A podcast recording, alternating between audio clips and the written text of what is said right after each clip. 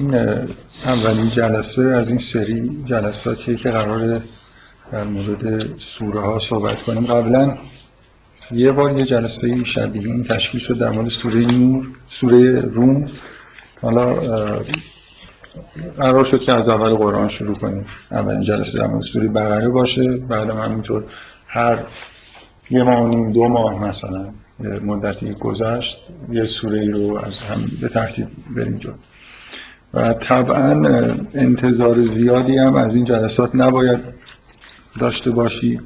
برای خاطر اینکه مثلا من فکر می‌کنم سوره بقره رو نمیشه توی یه ساعت نیم دو ساعت روخونی کرد چه برسه بشه. مثلا در مورد مفاهیمش صحبت کرد. از این نظر برای من یه سهولتی داره دیگه. یعنی انتظار زیادی اصولا مثلا از این جلسه نیست که یه چیز خیلی عمیقی در مورد سوره بقره گفته بشه. توی ایمیلی که اومده بود اسمش بود مرور سوره بقره. مقدمه بر سوره بقره. یه چیزی مثل یه راهنمایی کلی که یه چیزایی رو به راه... که راحت میشه دید رو مثلا راحت ببینید. من در واقع ایده, ایده ای که به وجود اومد که تصمیم گرفتم این کار رو بکنم اینه که یه جوری در واقع این جلسات رو جلو ببرم که به جای اینکه یه چیزی یه بحثی بسته بشه بیشتر در واقع یه بحثایی باز بشه. که بعدا مثلا خودتون بتونید در موردش کار بکنید و یه جوری مثلا بحث رو پیش ببرید. مثل تعریف کردن پروژه و ایجاد سوال بیشتر تا. یه کلیات خیلی خیلی چیزای ظاهری رو میگن بعد سعی می‌کنم بگم که اگه سوره رو دقیق بخونید چه چیزایی ممکنه در واقع گیرتون بیاد و همینجوری فکر کنم برنامه همه جلسات یه همچین چیزی باشه من تا نکته اصلی اینه که در مورد فرم این جلسات اینه که احتمالاً بعد از سه چهار جلسه گذشت به یه چیز مشخصی می‌رسیم که چی کار بکنیم. من الان فعلا در مورد سوره بقره یه کاری می‌کنم. شاید مثلا بعدا چهار پنج جلسه گذشت یه فرمت خیلی مشخص پیدا کرد که هنوز من به هم چیزی نرسیدم. خب بذارید من چون قرآن با سوره هم شروع میشه حداقل چند کلمه در مورد سوره هم صحبت بکنم. بعد بریم سراغ سوره بقره برای خاطر اینکه سوره حمد و شاید مهمترین سوره قرآن می‌دونن. طبعا اینکه شروع کنیم قرآن و اسم سوره همدن فاتحت و کتابه. یعنی چیزی که کتاب در واقع باش گشوده میشه شروع میشه. من می‌خوام چند جمله در مورد سوره هم بگم بدون اینکه اشاره به محتوا مثلا آیات سوره هم بکنم. می‌خوام همین این نکته اساسی رو در واقع بگم که سوره هم یا سوره فاتحه در واقع مثل یه جور دعای پیش از خوندن قرآن. فاتحه کتاب هم اگه بهش میگن شاید از این جهته که شما در واقع وقتی که می‌خواید شروع بکنید قرآن رو بخونید که کتابیه که هدل للمتقینه از خداوند هدایت رو طلب می‌کنید. یعنی در واقع انگار.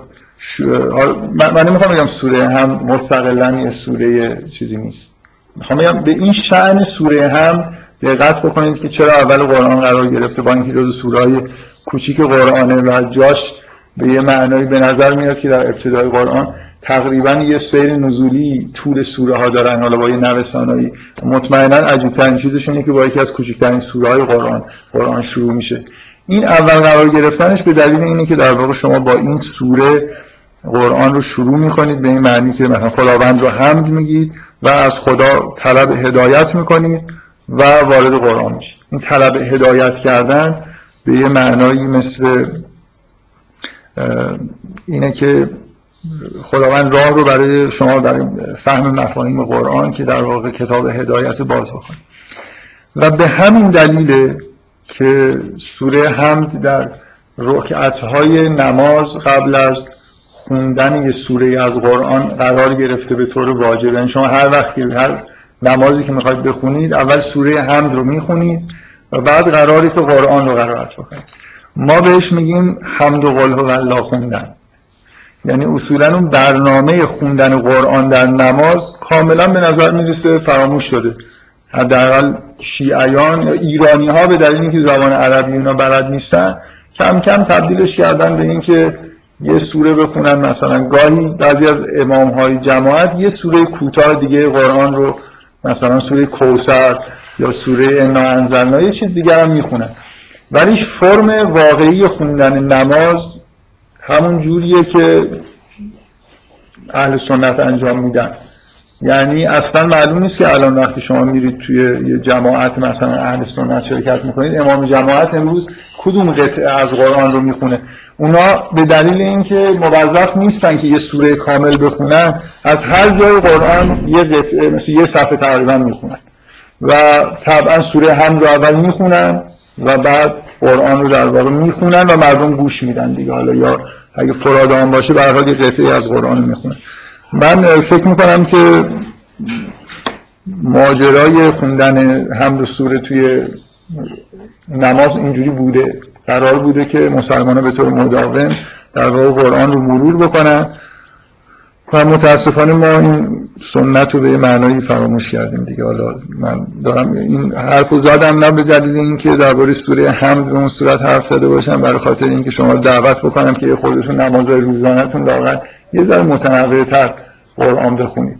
لزوم هم نداره حفظ بکنید می‌تونید یه جوری از رو هم بخونید. دیگه خاصیه که یه جوری یا یه قرآن خیلی بزرگ داشته باشید که از دور بشه دید یا یه جوری قرآن به خودتون نزدیک بکنید. خب بگذاریم من فقط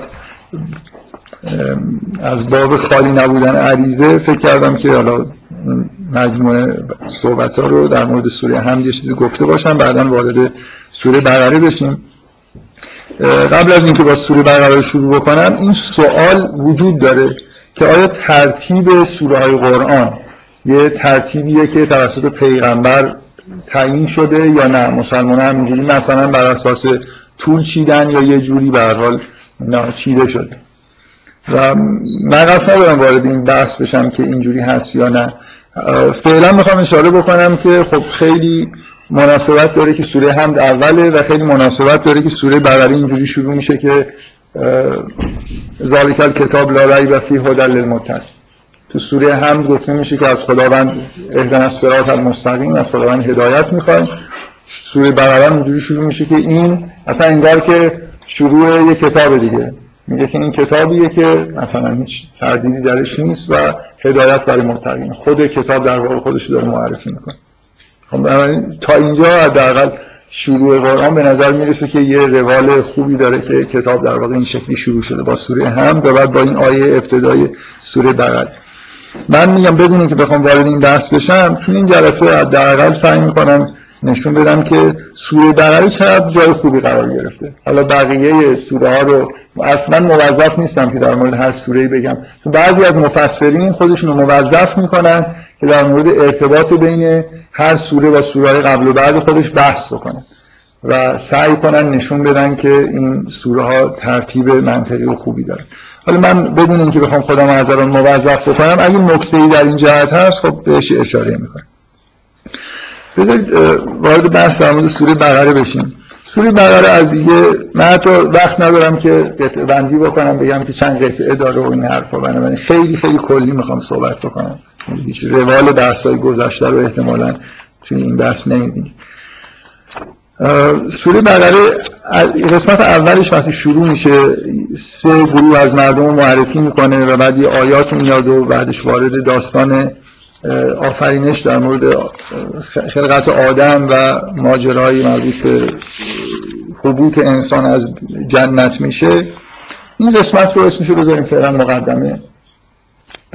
حالا یه جور مثل اولین قطعه بزرگی که می‌تونیم در واقع ببینیم از ابتدا تا انتهای داستان آفرینشه متن اصلی سوره بقره به نوعی با از اینجا شروع میشه که خطاب به بنی اسرائیل چیزهایی گفته میشه یادآوری میشه و همینجور سوره ادامه پیدا می‌کنه.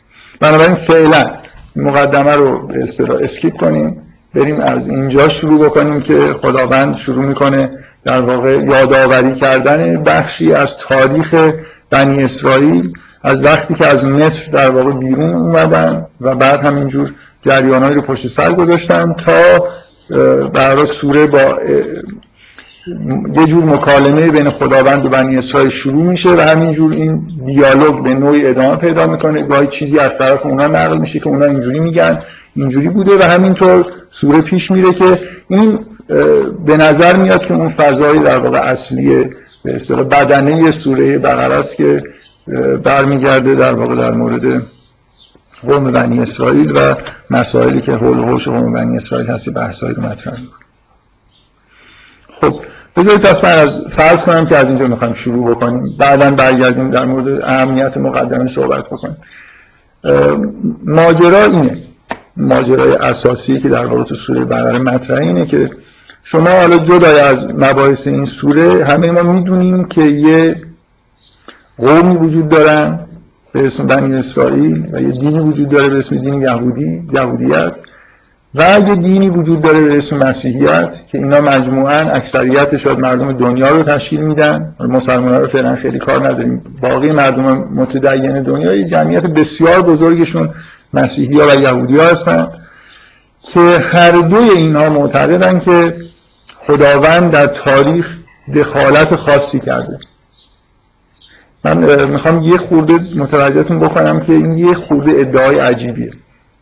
یهودی ها من مخصوصا در از قول یهودی ها میگم. یهودی ها معتقدن که خداوند در یه تاریخ مشخصی قوم بنی اسرائیل رو به عنوان قوم خاص خودش در زمین انتخاب کرده و حالا به طور خاص با فرستادن حضرت موسی این قوم رو حرکت داده برده در مثلا فرض کنید صحرای سینا پای کوه تور و معاهده بین خداوند و این قوم بسته شده بر اساس اینکه خداوند از اینا عهد گرفته که یک کارهای خاصی رو انجام بدن نماینده یکتا پرستی در کره زمین باشن و خداوند هم متقابلا عهد کرده که از اینا دفاع کنه و یه جوری در واقع مثل اینکه اینا رو سرپرستی ولایت این قوم رو به عهده بگیره.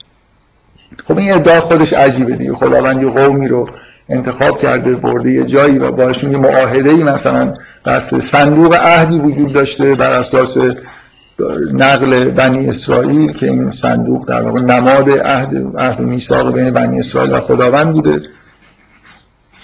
و بعد در طی هزار سال خداوند به طور مداوم پیامبرانی رو برای تثبیت این میثاق فرستاده.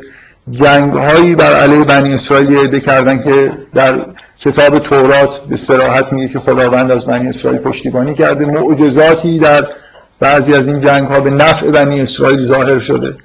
و بنی اسرائیل به نوعی معتقدن که در این هزار سال به هر حال خداوند به پشتیبان این قوم بوده بر اساس همون معاهده ای که در پای مثلا کوه تور بسته شده. و این ادعا ادعای مدار عجیبیه از طرف دیگه عهد بنی اسرائیل اساسا اونا بیشتر اینجوری بهش نگاه می‌کنن که بر اساس رعایت تکالیف الهیه که خداوند به تدریج توسط از موسی و بعد پیامبران دیگه نازل کرده شریعت نسبتا سنگینی که بنی اسرائیل در واقع موظف بودن که اجراش بکنن. و مادامی که به این شریعت عمل می‌کنن یه جوری انگار تحت حمایت و هدایت خداوند است. خب اگه شما آدم ملحدی باشید خدای نکرده خب اصلا این ادعا که خیلی دیگه ادعای مثل خواب و خیال میمونه دیگه. آدمایی هستن فکر می‌کنن که با خدا مثلا اینا رو برده یه جایی باشون یه داستان. یعنی ملحدین اینجوری نگاه می‌کنن به کتاب تورات که یه مجموعه مثل آرزوهای یه مشت آدم مثلا بیابانی که هیچ وقت هم در طول تاریخ همچین امپراتوری چیزی نداشتن. یعنی یه قوم نسبتا کوچیک و کم جمعیتی در خاورمیانه هستن. میگن ما رو خدا مثلا برده یه جایی و مثلا یه حرفایی زد و نمی‌دونم روی یه کتیبه ای فرمانهایی برای ما نوشته و بر اساس همون خودشون رو اصلا یه موجودات استثنایی ممکنه در کره زمین فرض بکنن. به هر حال تورات نه تنها مورد اعتقاد یهودیاست یعنی این تاریخ خاصی که در کتاب مقدس برای بنی اسرائیل نقل میشه نه تنها مورد اعتقاد یهودیاست بلکه مسیحیان بهش به طور کامل معتقدن. تقریبا ما مسیحی نداریم که معتقد نباشه که. حالا به از این بعضی از این روشن فکران جدیدشون که یه جورایی مثلا کتاب مقدس و سمبولیک می‌دونن کتاب مقدس مورد قبول مسیحی ها و یهودی هاست. بنابراین این تاریخ خاص که خداوند همچین عملی در تاریخ انجام داده و در تاریخ زندگی بشر انگار خداوند خودش وارد کرده. ما معتقد نیستیم که بین مثلا فرض کنیم جنگ ایران و روم خداوند مثلا یه جوری اراده خودش رو ظاهر کرده یا هیچ جای دیگه دنیا معمولا اعتقاد خاصی نیست. حالا ممکنه هر قومی برای خودشون پیروزی هاشون رو مثلا با کمک خداوند یا خدایان بدونن ولی به این شکل که خدا بیاد یه در از جایی برداره از توی مثلا آب عبور بده فرعون رو غرق بکنه و بعد اینا رو ببره یه جایی و ظهور پیدا بکنه خداوند در مقابل این افراد و یه جوری میثاقی ببنده به این شکل واقعا با این غلظت کسی همچین ادعایی نداره.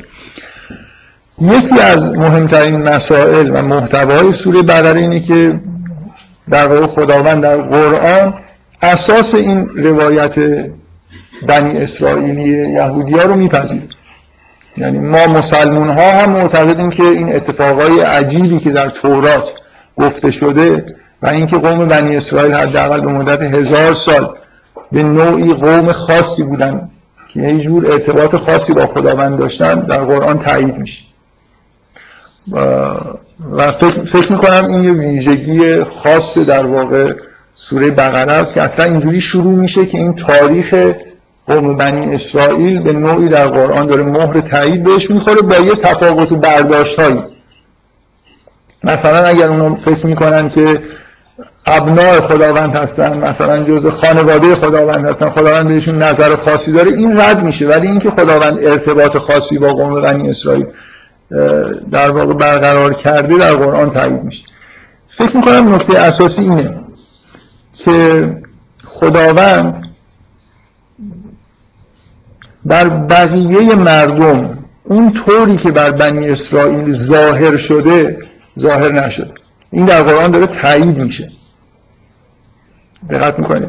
فکر می‌کنم این نکته خیلی مهمیه. اینکه خدا ببینید شما به تاریخ انبیا مثلا در قرآن که نگاه می‌کنید خداوند خودش رو بر انسانهای خاصی ظاهر می‌کنه. مثلا بهشون وحی می‌کنه یا به نوعی برای تجلیات خاص خداوند و اینا در زندگی خودشون می‌بینن. ولی نه بر یه قوم بزرگ جمعیتی از مردم. این عبارت هایی که در قرآن هست مثلا در سوره بقره بیشتر از هر چیزی به این لحظه برمیگردیم توی تاریخ بنی اسرائیل که رفعنا فوقهم تور ببینید جاهایی معمولا خداوند یه همچین رفتارهایی رو انجام داده و ظهور پیدا کرده که می‌خواد یه قوم نابود بشه که آیات خداوند رو به این شکل ببینن. اینکه شما یه قومی رو در واقع ببرید و یه همچین معجزاتی رو در طول راه ببینن و یه جای خاصی اصلا انگار ببینید کار به جایی رسید.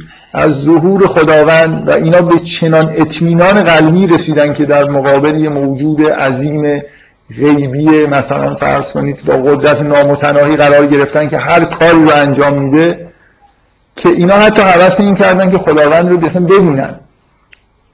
خواستن که گفتن ما می‌خوایم خداوند رو جهرتا ببینیم. مثلا ببینیم دیگه خدا مثلا یه جور دیگه از این مقدار که مثلا ظهور کرده یه مقدار پا فراتر بذاره. که حتی باز جواب این این نیست که مثل اینکه تا جای ممکن خداوند ظاهر شده دیگه. خب قابل دیدن نیست خداوند توسط چشم بشر.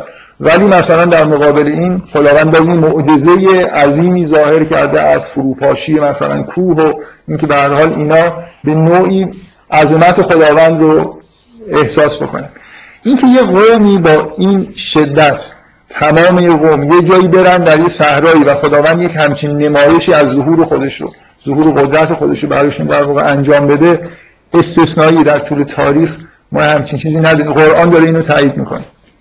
قوم بنی اسرائیل ویژگی دارن از مواجهه با قدرت و عظمت خداوند که شاید در هیچ قوم دیگه در طول تاریخ اتفاق نیفتاده و نیفته به غیر از اونایی که آخرین لحظه های عمرشون قبل از اینکه نابود بشن یه جور مثلا تجلیات خاص الهی رو در عذابی که نازل شده بود دیدن. بعدا هم در طول تاریخ اونطوری که در تورات نقل میشه تا حدودی شد شما می‌بینید که تو قرآن یه جاهایش مثل همین داستان تالوت و جالوت و پیروزی قوای بنی اسرائیل تایید می‌کنه. به نوعی این معجزات در طول تاریخ هزار ساله بنی اسرائیل تا زمان ظهور حضرت مسیح ظاهر می شد بنابراین این نوع ارتباط خاص در واقع خداوند با بنی اسرائیل توسط قرآن داره تایید میشه. این که از مهمترین محتواهای سوره بقره است.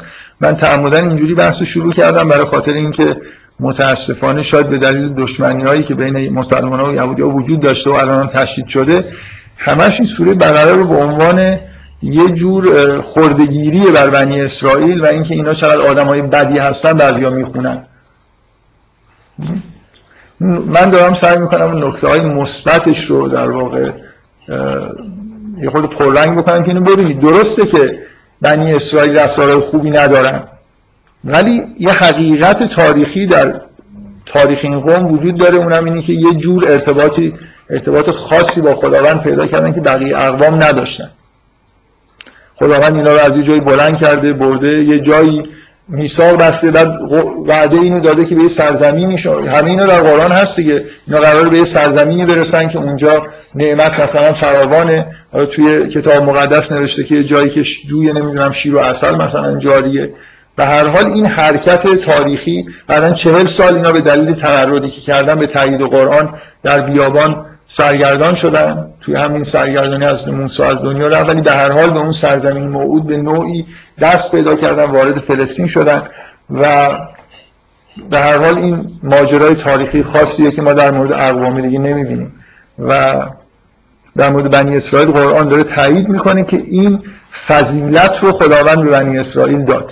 یعنی فضلت رو کم علال عالمین چند بار تو این سوره تکرار میشه.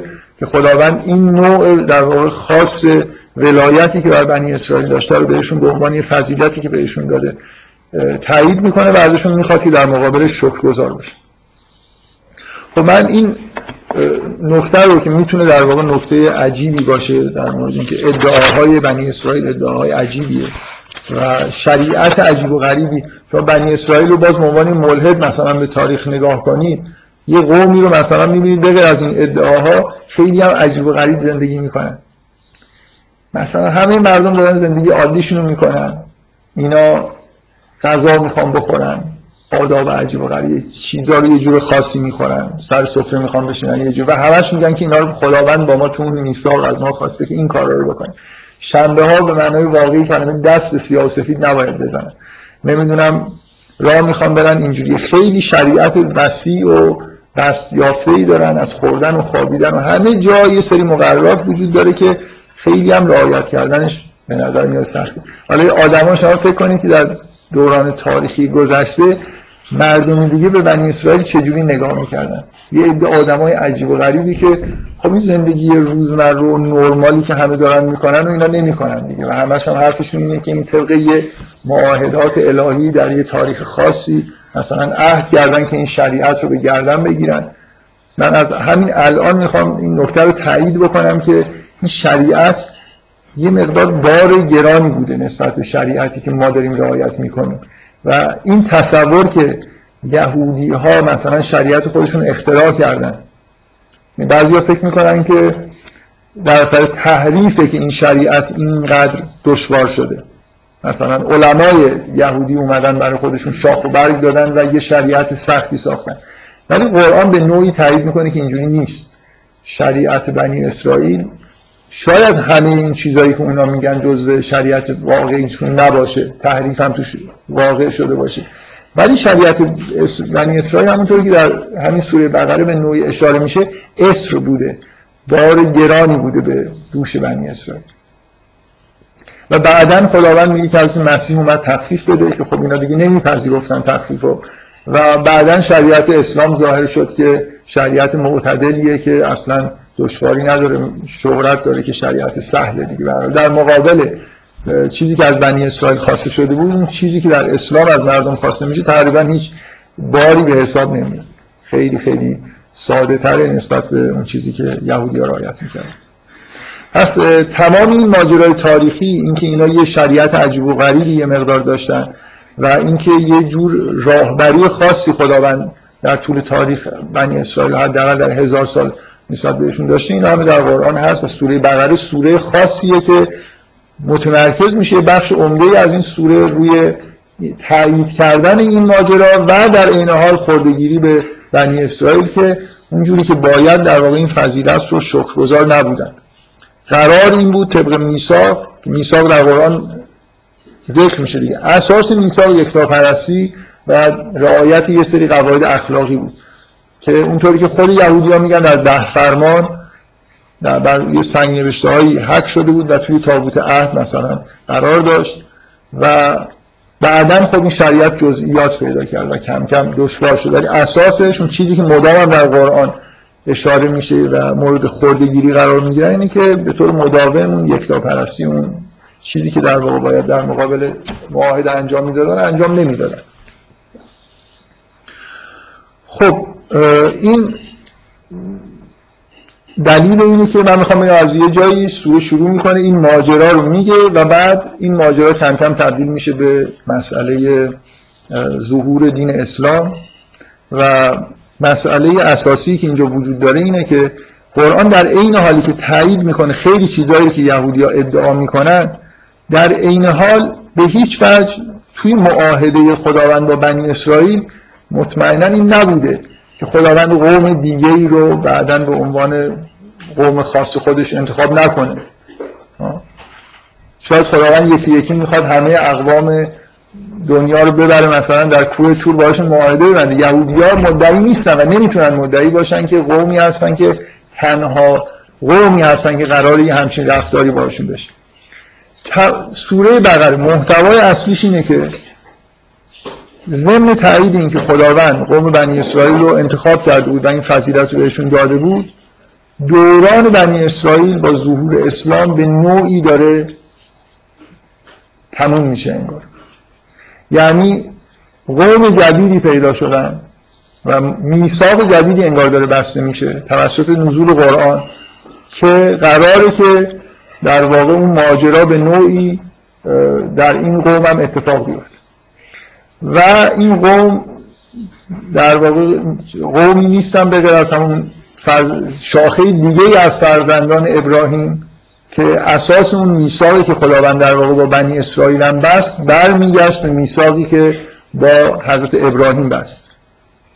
و حالا در واقع ماجرای بزرگ تاریخی داره اتفاق میفته که انبیا و شریعت دین الهی از اون شاخه به اصطلاح بنی اسرائیل داره منتقل میشه به شاخه بنی اسماعیل که از قبل در واقع در سوره بقره سراحت بیان میشه که تدارک یه همچین ماجرایی در تاریخ دیده شده.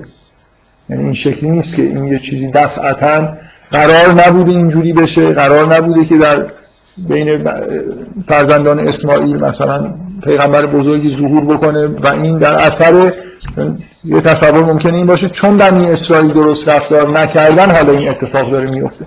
قرآن منکر اینه. برنامه از اول اینه که این ورم در بین فرزندان اسماعیل هم پیامبر بزرگی ظهور بکن خب این در واقع فضای کلیه. سوره بقره اینه که شاید در واقع نقطه عطف مهم تاریخی در این سوره داره گزارش میشه داره اعلام میشه. داره اعلام میشه که دیگه قوم بنی اسرائیل اون قومی نیستن که خداوند مثلا باشون ارتباط خاص داره. قوم دیگه ای اینجا حالا هستن که خداوند قرآن رو داره براشون نازل می‌کنه. پیامبر دیگه ای اومده و یه جور یه تغییر بزرگ تاریخی اتفاق افتاده مثل اینکه وراست اون خلافت الهی که دست مثلا خاندان حضرت ابراهیم تو اون شاخه بود داره منتقل میشه به و اون در واقع نقطه عطف نقطه اوج ماجرا که شاید در مرکز ماجراهای سوی بقره قرار داره اعلام تغییر قبل است. یعنی تمام این سوره رو شما به نوعی می‌تونید در واقع اینجوری بخونید که می‌تونید اینجوری بخونید که چقدر رو حساب شما خرید کردید آره خب نه. خیلی ممنون من فعلا نمی‌خوام. چون تو اگه کسی سوال می‌پرسید ممکن بود بخورم اگه کسی سوال تو این جلسه فعلا در واقع به یه معنایی من خیلی با احتیاط اینو میگم برای خاطر اینکه این یه چیز ظاهریه در واقع اون ساده ترین چیزی که شما از تو سوره بغل ممکنه ببینید. اینکه تغییر قبله داره توی این سوره گزارش میشه. و می‌تونید حالا سوره رو این شکلی ببینید که اگه اون مقدمه رو فعلا بذاریم کنار از جایی که شروع می‌کنه با بنی اسرائیل صحبت کردن داره مقدمات این فراهم میشه که این تغییر داره اتفاق میفته داره میگه که تاریخ با بنی اسرائیل در واقع خداوند داره گزارش می‌کنه که این تاریخ شماست. در واقع شما یه روزی در اورشلیم قبله مثلا فرض قبلگاه شما بود و این دین الهی که در واقع شریعتی که نازل شده بود این رو در واقع قبله قرار داده بود. یه چیزی شبیه حج زیارت برای اون داشتید نماز به اون سمت میخوندید. حالا داستان شما اینه شما تمرد کردید کارتون به جایی رسید. که وقتی خداوند انبیاء جدیدی رو میفرستاد. شما اینا رو میکشتید که در اوجش اینه که قصد کشتن عیسی ابن مریم رو کردن که شاید بزرگترین پیغمبر تاریخ در توی بنی اسرائیل بوده. حتی از موسی به نظر میاد یه مقام بالاتری داره. قومی که کارش به جایی رسیده که دیگه نمیشه براشون پیغمبر جدیدی فرستاد. این یعنی در یه جور گمراهی های فرو رفتن که حرف حق رو دیگه نمیشنون. نهایتش اینه که نبوت در واقع در اون شاخه قطع شده و حالا با این نبوت جدید نه تنها قوم جدیدی دارن ظاهر میشن که یه جور تحت ولایت خاص خداوند می‌تونن قرار بگیرن. میثاق جدید داره بسته میشه. دیگه یه جوری داره اون میثاق قبل هم و اون قبله هم برای این آدما منسوخ میشه. اینا کاملا یه قوم مستقلی هستن. با اینکه به نوعی ادامه راه یهودیت و مسیحیت رو دارن میرن ولی برای خودشون استقلال پیدا می‌کنن به عنوان امت جدید. در واقع سوره بقره ظاهرترین چیزش که آدم وقتی می‌خونه می‌بینه اعلام موجودیت یه امت جدیده. این امت اسلامیه که به نوعی اینا در واقع برگشتن بر اساس همون عهدی که خداوند با ابراهیم بسته. انگار محتوای اساسی اینه که برگشتیم به دین حضرت ابراهیم. همه تحریف هایی که در واقع توی سوره توی کتاب تورات هست توی شریعت یهود هست همه اینا داره فراموش میشه و شریعت جدید اینجا داره نازل میشه. شما در واقع تو سوره بقره خیلی دور وایسید نگاه کنید. خداوند با بنی اسرائیل سخن میگه اتمام حجت می‌کنه مثل اینکه براشون احتجاج می‌کنه که دیگه شما نمی‌تونید در واقع دین نهایی رو مثلا ادامه حرکت انبیا رو بپذیرید. دیگه. وقتی که انبیا بذارید من آخرین جایی که با بنی اسرائیل مهاجر داره تموم میشه یه جای خیلی جالبیه که فکر می‌کنم واقعا برای اتمام حجت نکته جالبی گفته میشه. اونم اینه که اینا دشمن جبرئیل هستن. حالا به دلایل من کاری به چیزای تاریخیش ندارم. اینا یه جوری با فرشته وحی اصلا دشمنی پیدا کردن. و بلا فاصله پشتش گفتی بنابراین مثلا یکی از مشکلات شما پیغمبر اینه که پیغمبر میگه جبرئیل برای من وحی میاره. شما این وزن قوم ببینید به کجا رسیده. میگه که اینا با فرشته ها دشمن جبرئیل دشمنن.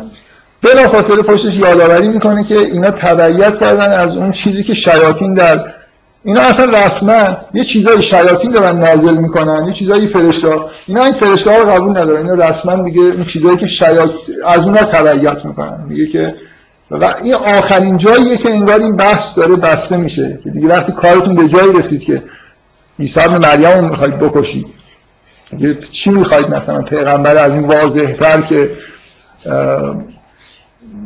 حقانیتش با این معجزاتی که می‌کرد بدیهی بود و میبایست اگه یه نفر قرار یادم ایمان بیاره بهش ایمان می آوردن در این حال کارشون به جایی رسیدی که اصلا یه جوری انگار با افکار و عقاید شیطانی بیشتر معنوسن تا با چیزایی که از آسمان فرشته ها نازل می‌کنن. یه جوری عداوت پیدا کردن با جبرئیل. دوست مثلا فرض کنید شیاطین هستن. بنابراین دیگه نمیشه حرف حق رو به اینا زد. اینا یه جو... به یه جایی رسیدن که حرف حق رو نمیپذیرن. بنابراین موجهه که حالا دیگه به اصطلاح امتی جدید تشکیل بشه. پیامبر بزرگ جدیدی در ظهور می‌کنه و کتاب و شریعت جدیدی با خودش میاره این شروع در واقع این قسمت سوره است که یه نسبتا طولانی تاریخ بنی اسرائیل رو میگه در چند بخش متمایز که من اگه وقت بشه یه دور مرور می‌کنم میگم که این بخشا چجوری از هم دیگه تفکیک میشن. هر قسمتش چه نکته مهمی رو در واقع بیشتر تو خودش داره. تا جایی که همین مسئله مطرح میشه که اینا از شیاطین پیروی کردند دقت بکنید من میگم سوره بقره برای اول قرآن سوره خوبیه شاید ضروریه که این اول اولی سوره قرآن باشه. یه نکته من معمولا خیلی کار ندارم به اون چیزهایی که از آت تاثیرهای عاطفی که سوره روی آدم می‌ذارن. من واقعا از این قطعه این سوره همیشه به یه دلیلی خیلی تحت تاثیر قرار می‌گیرم.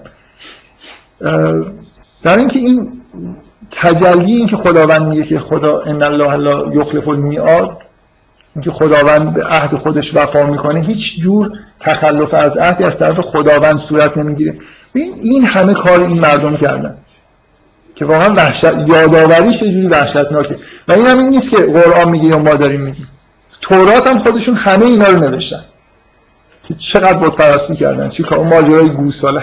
همه این چیزهایی که در من در قرآن گفته میشه همش تو تورات هست واقعا بدترش هم هست یعنی یه چیزای شرم آورتر از اینم آدم می‌بینه. ولی خلاصه این که یه عهدی خداوند با اینا بسته دیگه. یه معنای اولین جمله ای که داره در قرآن گفته میشه اینه که خدا هنوز داره با اینا حرف می‌زنه. میگه یا بنی اسرائیل اوفو به عهدی اوفو به عهد کن. هنوز خدا آمادگی داره که شما سر عهد عهد باشید. من سر عهد هستم. یعنی اگه یه جور مشکلی پیش اومده اینه که شما همون عهدی که اونجا بستیم رعایت نمی‌کنید. همین اولین ببینید قرآن اینجوری اصلا قرآن با خطاب به مؤمنین شروع نمیشه. قرآن با ادامه در واقع انگار وحی بنی خداوند از طریق پیغمبر آخرین حرف خودش رو بنی اسرائیل می‌زنه تو سوره بقره. یعنی اصلا. شما این مقدمه که خطابی به اون صورت نداره. یه چیزهایی گفته میشه. اولین خطاب قرآن غیر از خطاب یا ایوه الناس خطاب به بنی اسرائیل. این ادامه همون ماجراست دیگه. هنوز بنی اسرائیل انگار خداوند حقوقی براشون قائله. اولین کسای قبل از اینکه این امت جدید انگار ظاهر بشه که تغییر قبله اون نمادی در واقع ظهور این امت جدیده خداوند اولین حرفا رو باز با بنی اسرائیل داره میزن تا مثلا صفحه 16 سوره بقره طبق همین قرآنی که دست ما هست خداوند همچنان داره با بنی اسرائیل صحبت می‌کنه. من به عنوان یه نکته که نمی‌خوام اینو حالا بررسی بکنم امروز شما این صفحات رو بخونید ببینید کم کم این خطاب چجوری از خطاب در از خطاب به یه حاضر تبدیل میشه به حرف زدن از غایب و تو صفحه 16 برای اولین بار گفته میشه یا ایها الذین آمن یعنی شما یه چیزی که به تدریج تو سوره بقره می‌بینید داره اتفاق میفته به تدریج هم اتفاق میفته یعنی هی مثلا یا بنی اسرائیل بعد یه چیزایی در واقع گفته میشه که انگار توش غایبن بعد دوباره یا بنی اسرائیل بهشون خطاب میشه. بعد کم کم مثلا یه آیه میاد که آیا شما اسم نمی‌بره ولی میگه آیا شما انتظار دارید که اینها ایمان بیاورن؟ مثل هی بین این حضور و غیاب بنی اسرائیل نوسانی می‌کنیم تا به غیاب کاملشون می‌رسیم.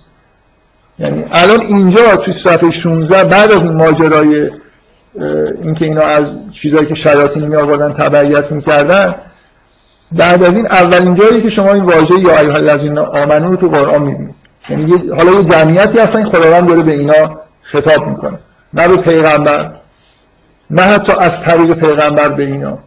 مستقیما به کسایی که اطراف پیغمبر هستن و ایمان آوردن اینا در واقع امت. اعضای امت جدیدی هستن که اینجا داره ظهورش اعلام میشه و باز شما جلوتر که برید تو صفحه 19 برای آخرین بار بنی اسرائیل مورد خطاب قرار می‌گیرن و دیگه تا آخر قرآن شما خطاب یا بنی اسرائیل نمیشنوید اینکه سوره بقره خیلی مناسبت داره که در ابتدای قرآنه برای خاطر اینکه انگار ادامه وحیی که از قبل در واقع بنی اسرائیل می‌شد و توی در تا 19 صفحه همچنان بنی اسرائیل یه جوری به عنوان حضور دارن خداوند داره باشون سخن میگه و این آخرین باری که مجدد این خطاب میشه بدون اینکه دیگه چیزی یادآوری بشه.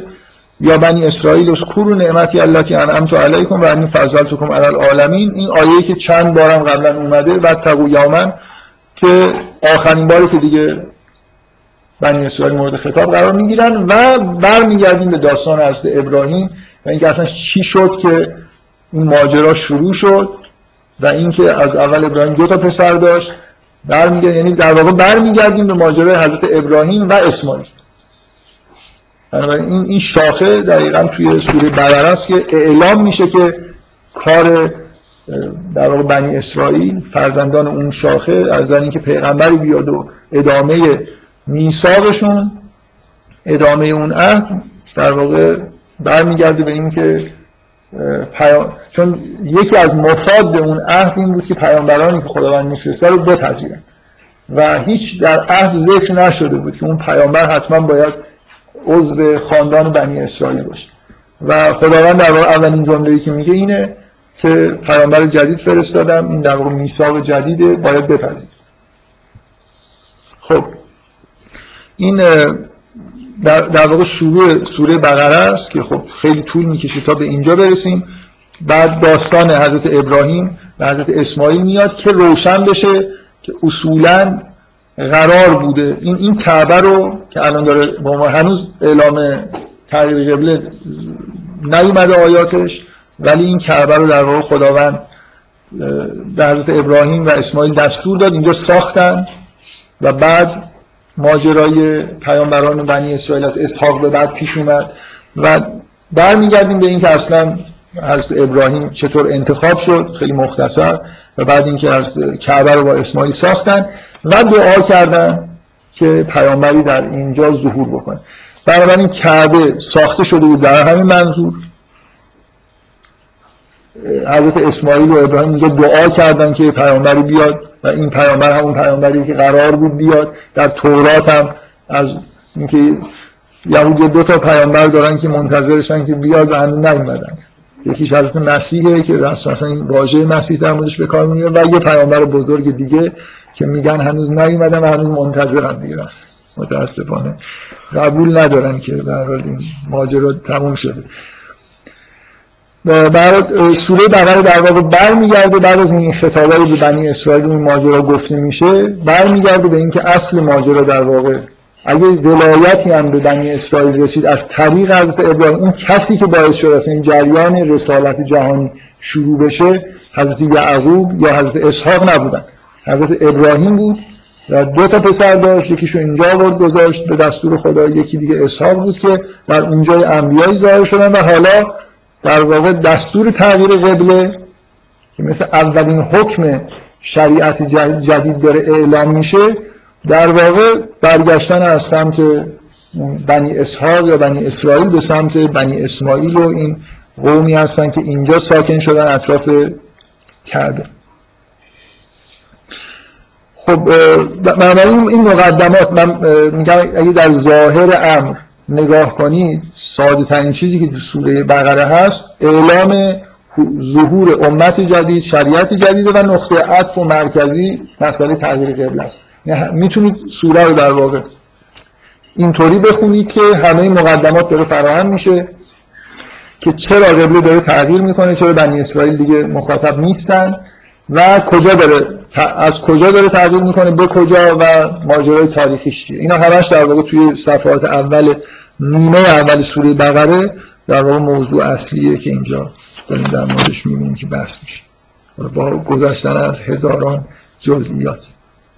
تا سوره تا صفحه 22 که در واقع تغییر قبله بعد از ستایش هایی که از ابراهیم میشه و همه این ماجرا گفته میشه و اینکه در واقع این تغییر یه جور بازگشته به همون صفا و صمیمیت و مثلا چیزیه که توی دین ابراهیمی بود و توسط بنی اسرائیل خورده در واقع چیزایی بهش اضافه شده که بعضی از این شاخ و برگا داره از بین یه جور دعوت به اسلام به معنای مفهومیه نه به معنای اسمی دین جدید.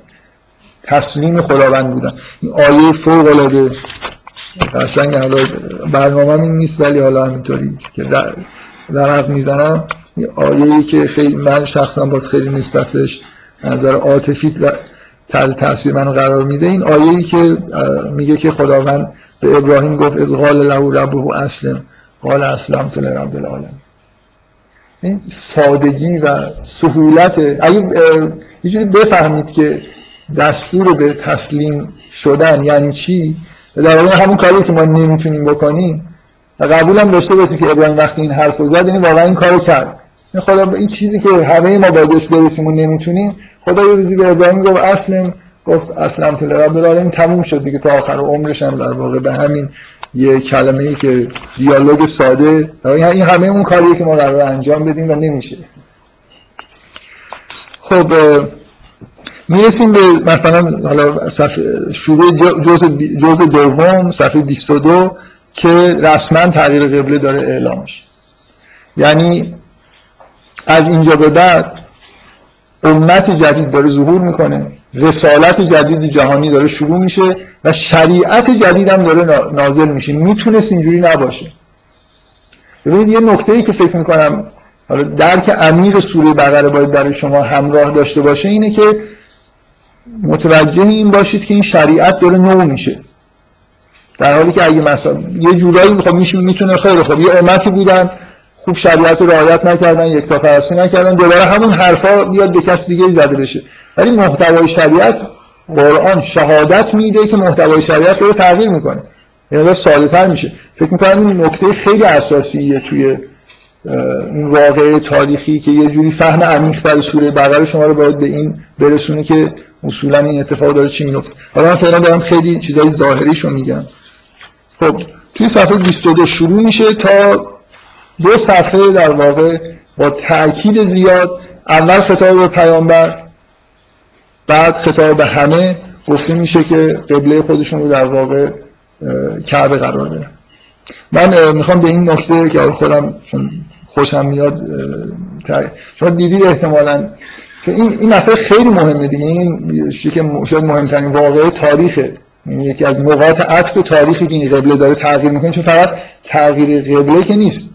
تغییر یه چیز خیلی اساسیه دیگه. در ظهور امت جدید رسالت جدید اتفاق عجیبی داره میفته. خداوند یه امتی رو انتخاب کرد و برد این ور بردشون اون ور شریعت بهشون داد و هی مثلا هزار سال طول کشید و بعد 600 سال بعد حضرت مسیح.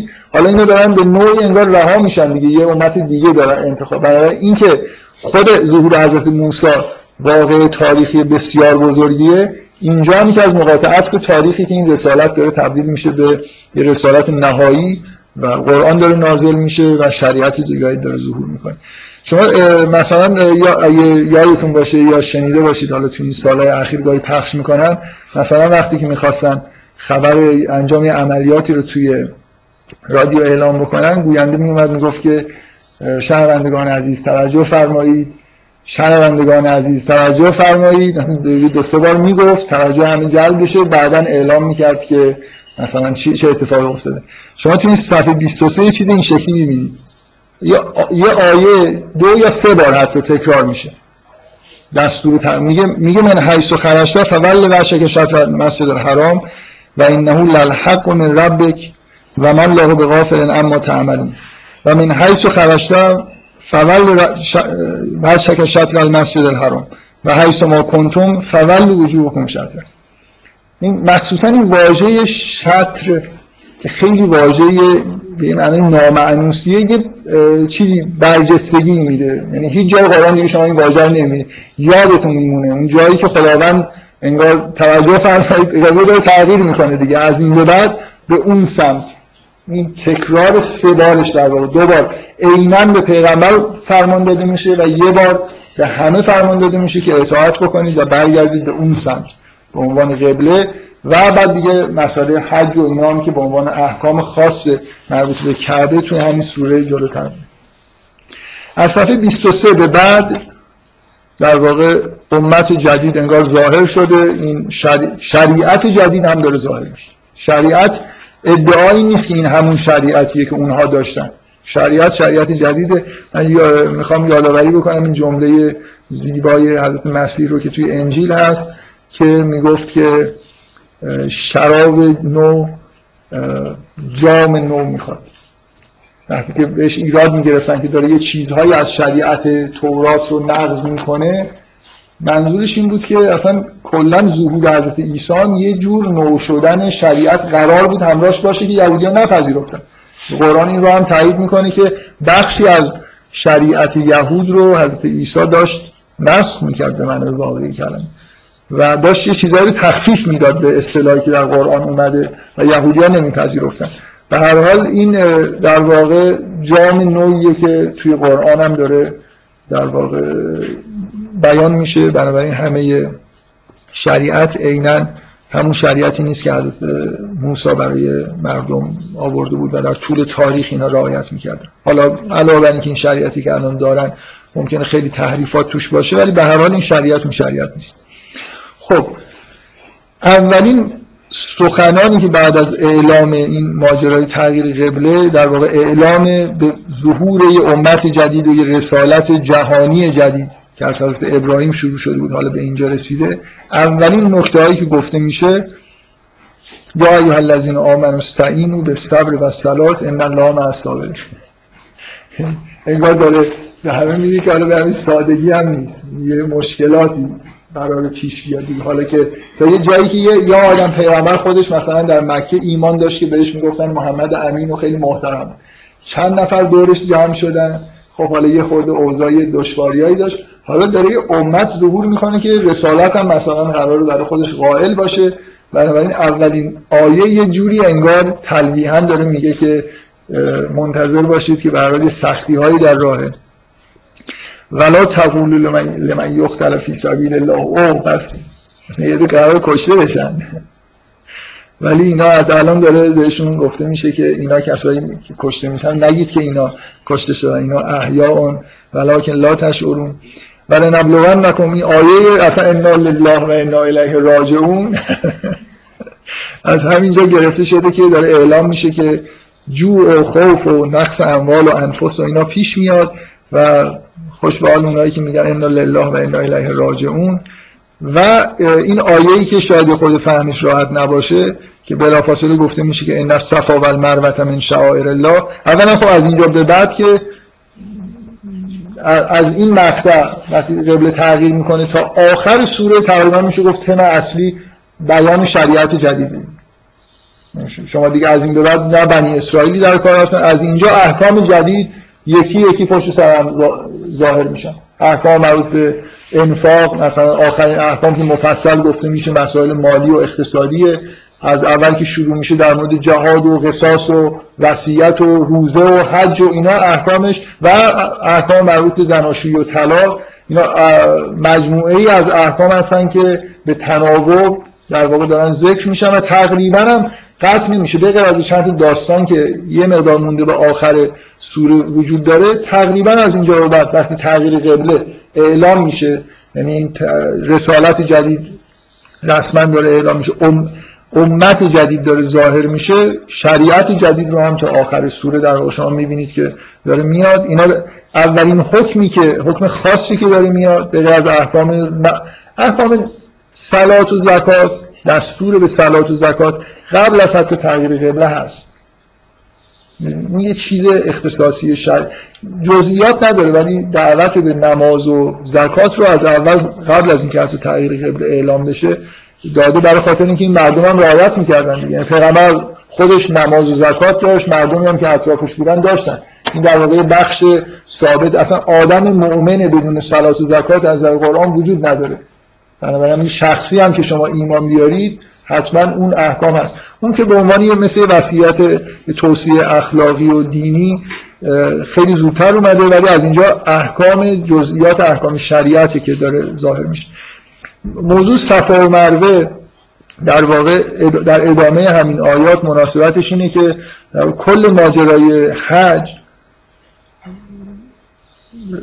رفتن اونجا و انجام دادن اعمال که ختم میشه به صفا و مروه محتوای کلیش در واقع برنامه برنامه بزرگ توبه کردن که قرار آدما برن در صحرای عرفات. یه جوری مثل بازسازی در واقع ماجرای حبوط آدم و در واقع بریدن از شیطان پیوستن به خداوند و الهی شدن و برگشتن.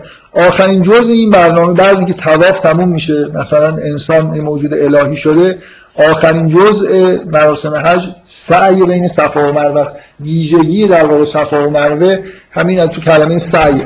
آدمی که توبه کرده مثل اینه که در واقع از الان تعهد داره می‌کنه که دیگه تا آخر عمرش بدوره در راه مثلا چیزی که به دست آورده برای رضایت خداوند سعی بکنه. اون حالت رفتن و برگشتن به این صفا و مروه توی مسئله حج در واقع یه جوری یه نمادی از اون تلاشیه که انسان توبه کار باید بکنه. توبه و مثلا اعتراف به گناه نباید منجر به خمودی و مثلا فرض اینا کلا یه آدم توبه کرده باید خیلی آدم انرژیکی شده باشه از الان شروع بکنه جبران مافات کردن اگه به آخرت ایمان داره برای آخرت خودش کار کردن و الی آخر. من می‌خوام بگم این حکم خاص در مورد صفا و مروه بعد از این آیاتی که داره میاد این مناسبت رو داره که در واقع اینا همش یه جور تلاش برای خاطر این که به مردم اعلام بکنه که مشکلاتی پیش میاد و باید سعی بکنید مثل تاکید روی فرمان به سعی. خب شما از این به بعد اون چیزی که در واقع یه سری آیات توحیدی هست که خب طبعا آیات عقیدتیه و بعد دیگه همینطور به به طور متناوب می‌بینید که آیاتی نازل میشه در مثلا فرض کنید بعد از این آیات مربوط به توحید اولین چیزهایی که هست احکام مربوط به خوردنه که یه صفحه تقریبا حرف از اینه که چیزهای پاک و طیب بخورید چه چیزهایی رو نخورید. بعد احکام مربوط به قصاص و وصیت و روزه و من نمی‌خوام الان وارد جزئیات این چیزا بشم. اینا رو در واقع به عنوان احکامی که پشت سر هم نازل میشن تا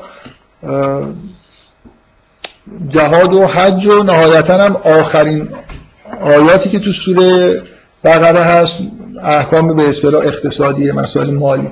احکام مربوط به انفاق هست. مربوط به تحریم ربا هست و بعدم مربوط به احکام دین. این سه تا حالت رابطه اقتصادی که دو تا آدم از نظر مالی می‌تونن با هم داشته باشن شما یه چیزی رو ببخشید اصلا پس نگیرید یا ببخشید بعدم پس بگیرید یا ببخشید بخواید بیشتر پس بگیرید دیگه. این سه تا حالتی که پیش میاد یکیش حرامه در مورد یکیش خیلی توصیه شده خیلی زیاد روی انفاق تاکید شده و بعدش هم در مورد دینم با تاکید بسیار زیاد گفته میشه که اینا باید همه نوشته بشن.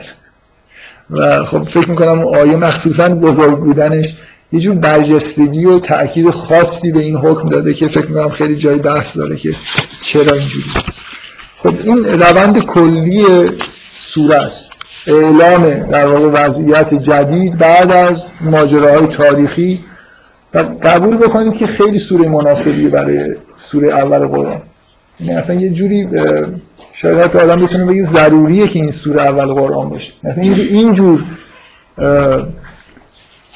اگه وسط قرآن یه دفعه گفته بشه یا بنی اسرائیل یه جوریه دیگه. اینکه سوره قرآن با سوره شروع میشه که اتمام حجت با بنی اسرائیل رو آغاز در واقع شد بعدا این شریعت همینجور تو آیا توی سوره های مثلا بعدی که توی قرآن هست توی آل امران توی نسا همینجور توی ماعده توی انفال همینطور شما این شریعت رو قطعه قطعه می‌بینید که به مناسبت هایی در واقع بیان میشه و به نوعی در واقع اونا هم می‌تونن در ادامه همین روندی که از سوره بقره شروع میشه حداقل بیان احکامش قرار بگیر خب این ظاهری ترین چیزیه که در واقع سوره بقره وجود داره. یعنی فکر کنم هر کی که بخونه اینو می‌بینه که در حال یه قوم اینجوری بودن یه تغییر قبله اتفاق افتاد حالا یه شریعت جدید هم داره نازل میشه و سوره مثلا اساسا به همین جوری تموم میشه. من هم میگم ظاهری برای خاطر اینکه فکر می‌کنم که خب سوری بقره نیومده که شما فقط ببینید که خب همچین اتفاقای افتاده و همچین اتفاقایی داره میفته قرار یه چیزای خیلی خیلی عمیقی رو در واقع در مورد کل این جریان بفهمید. در واقع فکر می‌کنم سوالایی که وجود داره و سوره بقره یه جوری باید خونده بشه و سعی بکنید که این چیزها رو ازش بفهمید ایناست. من گفتم این جلسات رو می‌خوام یه جوری بگم که بیشتر مثل اینکه پروژه تعریف می‌کنم سوال ایجاد می‌کنم تا اینکه بخوام همین چیز رو بگم که نمیشه گفت. ببینید سوره بقره قرار به ما بگه که اصلا این ماجرا چرا داره اتفاق میفته چرا خداوند داره شریعت پیغمبر میفرسته شریعت نازل می‌کنه؟ این رسالت جهانی چیه؟ اینکه حالا اینجوری بود حالا اینجوری شد نمی‌دونم اون شریعت حالا این شریعت شما؟ خب این که خیلی خیلی خوبه. ولی اصلا کلی ماجرا چیه؟ چرا خداوند بنی اسرائیل رو انتخاب کرد؟ یه قومی رو. چه نیازی هست که یه رسالت این شکلی وجود داشته باشه؟ این شریعتی که نازل میشه حالا برای اونا سخت بوده برای ما یه خود نمی‌دونم راحت شده. اصلا این شریعت چرا ضرورت داره؟ محتوای شریعت چیه؟ قرار نیست فقط شما همینجوری قرآن کتاب توضیح المسائل نیست که به شما بگه این کارو بکن اون کارو نکن. کتابیه که حکمت داره یاد میده به معنای قرآنیش یعنی ریشه احکام. کسی سوره بقره رو می‌تونه ادعا کنه که فهمیده که از خوندن سوره بقره اساس این که اصلا شریعت چی کار داره می‌کنه؟ چرا شریعت نازل شده؟ و چرا این احکام دارن وضع میشن رو بفهمیم.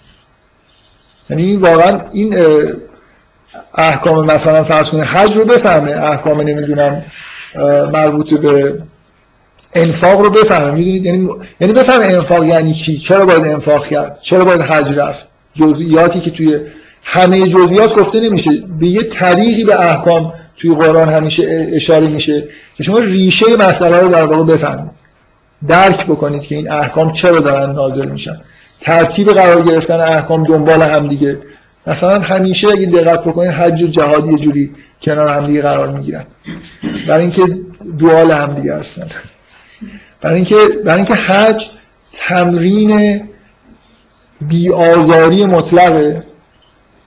که اگه نباشه مسلمان ها ممکنه چون مسلمان ها یا من از این اصطلاح قرآن خیلی خوشم میاد که در مورد مسیحی ها میگه که الذین قالوا انا نصارا. نمیگه نمیگه نصارا. یا اونایی که میگن نصارا هستن چون نیستن آخه. در مسلمان ها خوشم میاد خودم از این اصطلاح. اونایی که ما مسلمون ولی به اون معنایی که قرآن می‌خواد فکر می‌کنم نداریم. اونایی که میگن مسلمون هستن حالا یه جمعیتی هستن. فکر می‌کنم اگه الان دوباره وحی میومد احتمالا به ما می‌گفتن الذین قالو انا مثلا شیعه علی. دروغ میگیم ما نیستیم که. مسلمان ها مسلمون به اون معنایی که قرآن می‌خواد که نیستن. مسلمان ها آیات جهاد خیلی انگار روشون تاثیر گذاشته. اصلا اون دوالش رو خیلی یعنی اون سلم کافه که بعد از اینکه آیات مربوط به حج میاد یه آیه هست میگه که فتحلو فسلم کافه مثلا. یه جوری در حالت مثلا سلم و صلح و صفایی مثلا کامل وارد بشی. در حج برای خاطر اینه که آدما انگار یه بار دستور مثلا قتال که میاد هر مدتی یه بار حالا حداقل اون اعراب که اون اطراف بودن هر سال یه بار برن یه چند روزی اونجا بدون اینکه حتی به مورچه آسیب ببین برای حج مسلمان تو حج شبیه هندوها و این ادیان شرقی میشن که حتی علف رو مثلا نباید از زمین بکنن. تمرین این که این یه جور زندگیه. از اگه شیطان در عالم نبود آدمای بد نبودن اصولا خداوند اینو از انسان می‌خواد که در صلح و آرامش کامل زندگی بکنه. ولی چون باید از همین در واقع دعوت اسلام به این می‌تونید بگیرید. مردم باید اینجوری باشن. ولی وقتی یه عده اینجوری زندگی می‌کنن یه مشت آدمایی هستن که نمی‌ذارن اینجور زندگی کردن پا بگیره. مدام مثلا بهشون حمله میشه. اصلش اینه که آدم‌ها در صلح و صفا زندگی بکنن.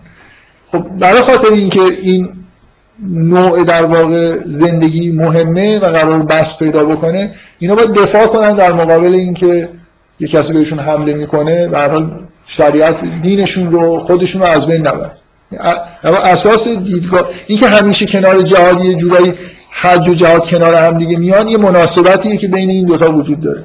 یکیش در واقع انگار حالت تبعی داره. شما در سوره بقره مخصوصا اینو می‌بینید که میگه که اونایی که با شما قتال می‌کنن باشون قتال بکنید. به کسی تجاوز نکنید. این الله لا یحب المعتدین. قرار نیست که اینا حمله بکنن مثلا به یه جایی. قراره که وقتی بهشون حمله شد دفاع بکنن. و حالا البته آمریکایی هم همین حرفا رو می‌زنن دیگه. در همه دنیا حمله می‌کنن میگن که این حمله پیشگیرانه است. می‌خوایم اونا رو ما حمله نکنیم. حالا در حال توی قرآن حرف از اینه که پیشگیری که در قرآن اومده اینه که اونقدر قوی باشید که اصلا جرأت نکنن بهتون حمله بکنن. نه اینکه قوی بشید حمله بکنید اینا رو بکشید که بعدا بهتون حمله نکنن. این این به اصطلاح بازدارندگی به این معنا تو قرآن صراحتا هست که تا می‌تونید خودتون رو از نظر نظامی تجهیز بکنید که اصلا خیال جنگ به ذهن کسی نرسه. اگه الان مثلا یه گروه صلح طلبی توی دنیا بودن که خیلی خیلی از نظامی قوی بودن و خیلی خوب بود دیگه. می‌تونستن در صلح و صفا زندگی بکنن. حالا بقیه برای می‌خوان با هم میگه بجنگن یا نجنگن به اینا خب نهایتش اینه که به مردم میگن با هم میگه نجنگ. آمریکایی ها میخوردن اینجوری فکر می‌کنن اینجوری به خودشون میگن پیس میکر خب بگذاریم. من چیزی که می‌خوام بگم اینه که پرسش هایی وجود داره که عمیق فهمیدن سوره بقره به یه معنایی در واقع رسیدن به یه جوابی برای این پرسش هاست اونم اینه که اصلا این ماجرای انتخاب قوم اومدن شریعت و اینا اصلا معنیش چیه؟ چرا این اتفاق افتاده؟ چرا این دو شاخه شدن اتفاق افتاده؟ حالا یه معنایی یه بار یه جایی در واقع رسالت قرار گرفته بعدا به یه جای دیگه منتقل شده. این ماجرای تغییر قبله رو عمیقا فهمیدن یا چیزایی که قرار فهم سوره بقره ما رو بهش برسونه.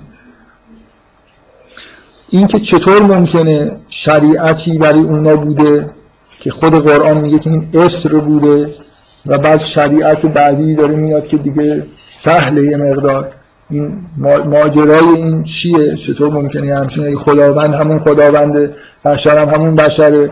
خب باید یه حرف مثلا شریعت هم اگر راه مثلا طی روش رسیدن به خداونده باید یه جوری یه چیز ثابتی باشه دیگه. چجوری اونا بهشون یه فشارهایی اومد که به مثلا امت پیغمبر ما قرار نیست بیاد و این حرف اینا به هر نکات در واقع حرف من اینه که اون چیز ظاهری که در سوره بقره هست این ماجرای تاریخی تغییر قبله شریعت و امت جدید سوره بقره فهمیدنش یعنی عمیق فهمیدن همه اینا. مثلا یه جوری رفتن به اینکه کل این ماجرا چیه پشت پردش؟ ظاهرش اینه حالا کلی تا هر جایی که دلتون بخواد در اساس اینکه چقدر انسان رو بشناسید. چقدر خداوند رو بشناسید. رابطه بین انسان و خدا رو درک بکنید به نوعی در واقع می‌تونید به درک عمیق‌تری از کل این ماجرا برسید. خب حالا برگردیم سر مقدم مقدمه. قراره به یه معنایی مقدمه ای باشه به همین به اینکه شما یه جوری یه چیز عمیقی در مورد انسان بفهمید که بعد بتونید در سایه اون مقدمه اون ماجراهایی که توی سوره داره اتفاق میفته رو بهتر درک بکنید. سوره بقره مقدمه فوق العاده جالبی داره. من باز ابراز احساسات می‌خوام بکنم. کلا من اون شروع سوره بقره تا آخر داستان حضرت آدم رو خیلی علاقه خاصی فکر کنم خیلی هم زیاد خوندم. اولین جایی از قرآن هم بوده که توش گیر کردم به این معنا که شروع کردم با قرآن رو بخونم. و هی دوباره برگشتم را خوندم دوباره رفتم جلو. این تیکر مثلا یه جایی بوده که تو داستان بنی اسرائیل هم می‌رفتم ولی اولین جایی بود که یه جوری انگار توجهم جلب شد که آدم اگه یه خورده کلید بکنه و بیشتر دقت بکنه خیلی چیزای جالبی هست که توی مرور اولی آدم ممکنه نبینه. خب سوره بقره شروع میشه با یه تقسیم بندی خیلی خیلی جالب که آدما به سه دسته تقسیم میشن. یه عده متقین هستن یه عده کفار هستن و یه عده آدمهایی هستن که بیشتر از همه در موردشون صحبت میشه. آدمایی خود پیچیده تری به نظر می‌رسه هستن که اینجا اصطلاحا بهشون گفته میشه اونایی که الذین فی قلوبهم مرض. نه آدمای مر... هستن که یه جوری مرضی در امراض قلبی دارن قلب به معنای معنویش. متقین خیلی بعدشون روشنه کفار هم خیلی بعدشون روشنه. اوناست که واقعا یه جوری احتیاج به توضیح عمیق‌تری دارن. یه چیز خیلی بدیهی و کلی اینه که اساس تقسیم بندی اینه که در واقع حقایق پشت پرده ای هست. حضور خداوند در جهان توحید وجود آخرت. حقایق, حقایق بزرگی در عالم وجود داره که یه جوری انگار پشت پرده هست. آدمایی هستن که این حقایق رو می‌بینن. لمس می‌کنن. به وضوح مثلا براشون روشنه. خداوند آخرت. همین چیز در واقع. یا تا حدود زیادی واضح شده و هی داره واضح تر میشه. حالا نمیشه گفت یه نقطه وجود داره که به اینجا که رسیدن همه چیز براشون واضح یه پرده از جلو چشمشون کنار رفته و دارن حقایق عالم رو می‌بینن. اینا اونایی هستن که جلو گروه اولن. متقینن یه دم هستن که این حقایق رو نمی‌بینن و اصلا به نظر میاد که نمی‌خوانم ببینن و مشکلی هم ندارن و اصلا ممکنن که همچین حقایق وجود داره. گروه سوم که پیچیده هستن گروهی هستن که این حقایق رو نمی‌بینن. ولی فکر می‌کنن می‌بینن. مثل آدمی که نمی‌دونه اون یکی که داره ادعای ایمان می‌کنه چقدر شناخت داره و براش واضحه. اینا قبول دارن این حقایق رو. آدم هایی وجود دارن در عالم که این حقایق پشت پرده رو لمس نکردن. از شناختی مثل کفارن در پرده هستن در واقع. نتونستن این پرده ها رو کنار بزنن. اینا یه تعداد خیلی زیادی پرده در نظر بگیرید که هیچ کدومشون به طور کامل مانع دید نیست ولی تعدادشون زیاده.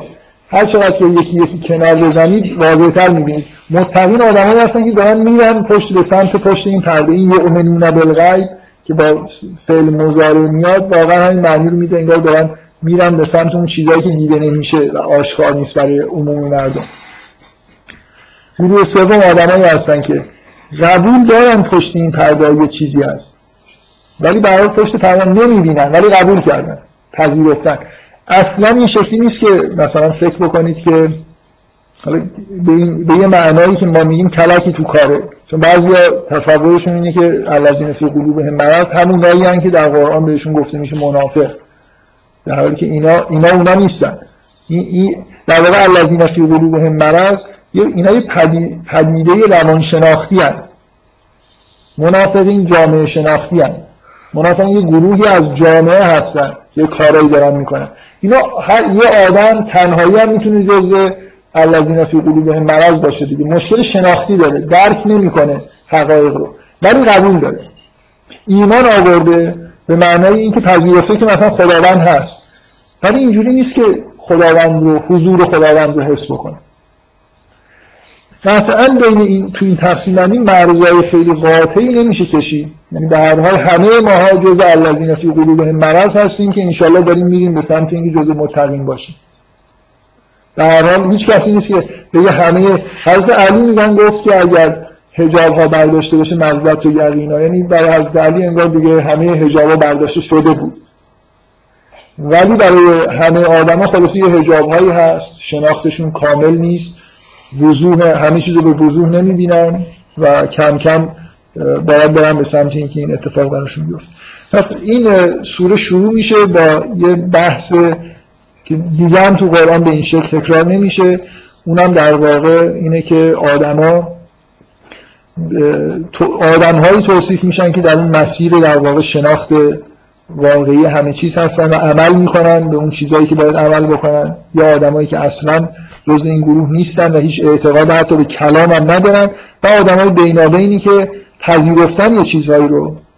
هم مثلا پذیرفتن خدا وجود داره پذیرفتن که قیامت وجود داره. ولی ارتباط شناختی واقعی ندارن. در حد دیدن براشون اینا واضح نیست. همینجوری اعتباط شاید با استدلال عقلی یه نفر قانع بشه که خدا وجود داره. ولی از صبح که از خواب پا میشه نمی‌بینه مثلا حقایق رو در واقع لمس نمی‌کنه. توی زندگیش نیست.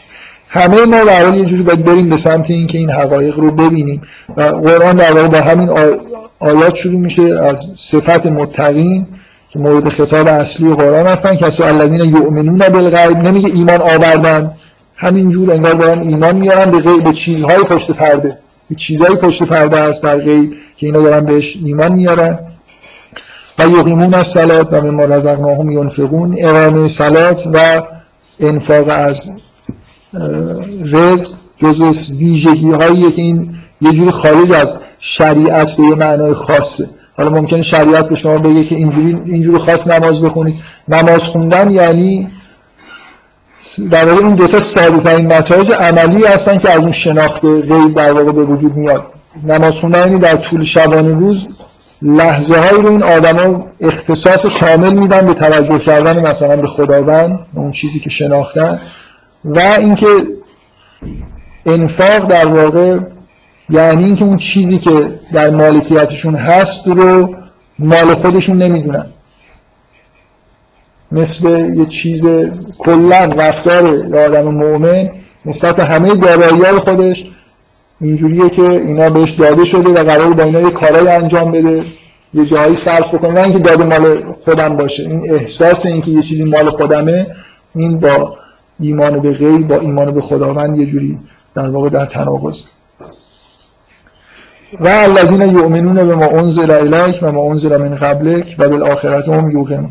این که هدایت در اول این سوره داره توصیف میشه و حالا یه جور دیگه نگاه کنید. از این این مقدمه رو بگیرید. من گفتم از یه جایی رو بگیریم اصل. حالا این مقدمه رو یه نفر بگیره اصل ماجرا یه نفر می‌تونه بگه خب تمام این سوره بیان مثلا بخش عمدهش بیان اینه که قرار ما ایمان بیاریم به ما انزل الیک و ما انزل من قبلک.